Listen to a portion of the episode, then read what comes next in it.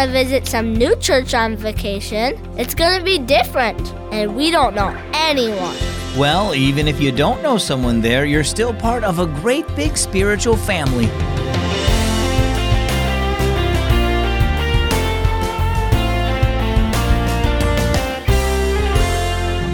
My name is Zach, and you're tuned in to Keys for Kids.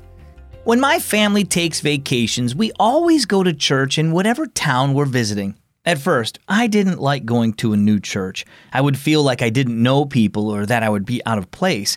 But you know what? If you're a Christian, you're a part of a big family, God's family.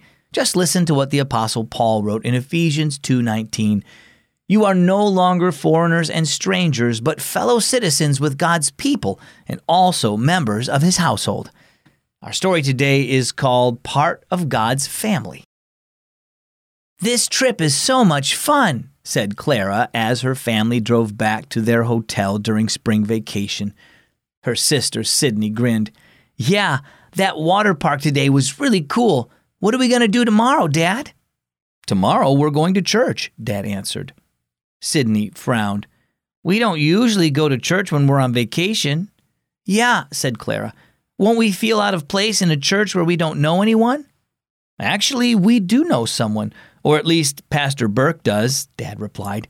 He has friends who live in this town, and your mom and I would like to meet them, so we're going to their church tomorrow. I think we'll feel at home there. The girls were not convinced, but they knew better than to argue. Early Sunday morning, Mom woke Clara and Sydney. They had breakfast at the hotel and then headed to church. Can't we at least skip Sunday school? Clara asked. We won't even know where to go. Pastor Burke's friends have a daughter your age, so she'll take you there, Mom assured them. When they arrived, they were welcomed at the door by Pastor Burke's friends, Mr. and Mrs. Ortiz, and their daughter, Gabriella.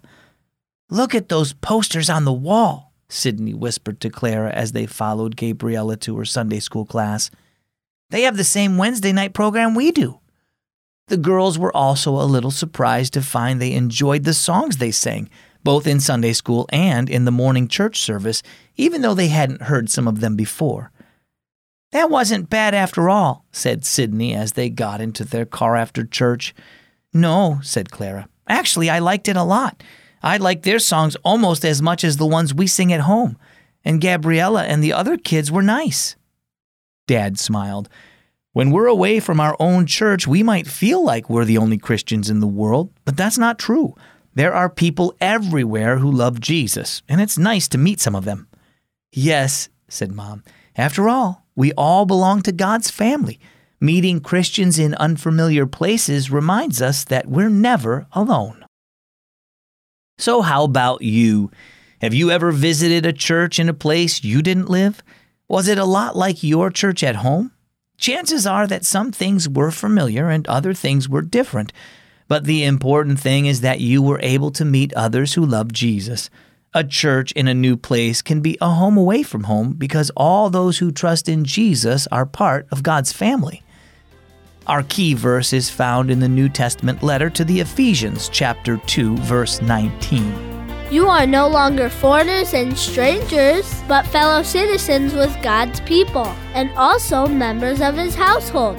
And here's our key thought for the day Christians belong to God's family. If you're looking for some fun new stuff to do with your family, Keys for Kids Ministry has just the book for you. It's called The One Year Classic Family Devotions. It's got journals, puzzles, and games. You'll also enjoy stories every day, and you'll have lots of fun stuff to look forward to all year long. Just ask mom or dad for help and then take them to our shop. It's at keysforkids.org. Click shop to find the one year classic family devotions at keysforkids.org. I'm Zach. This is Keys for Kids.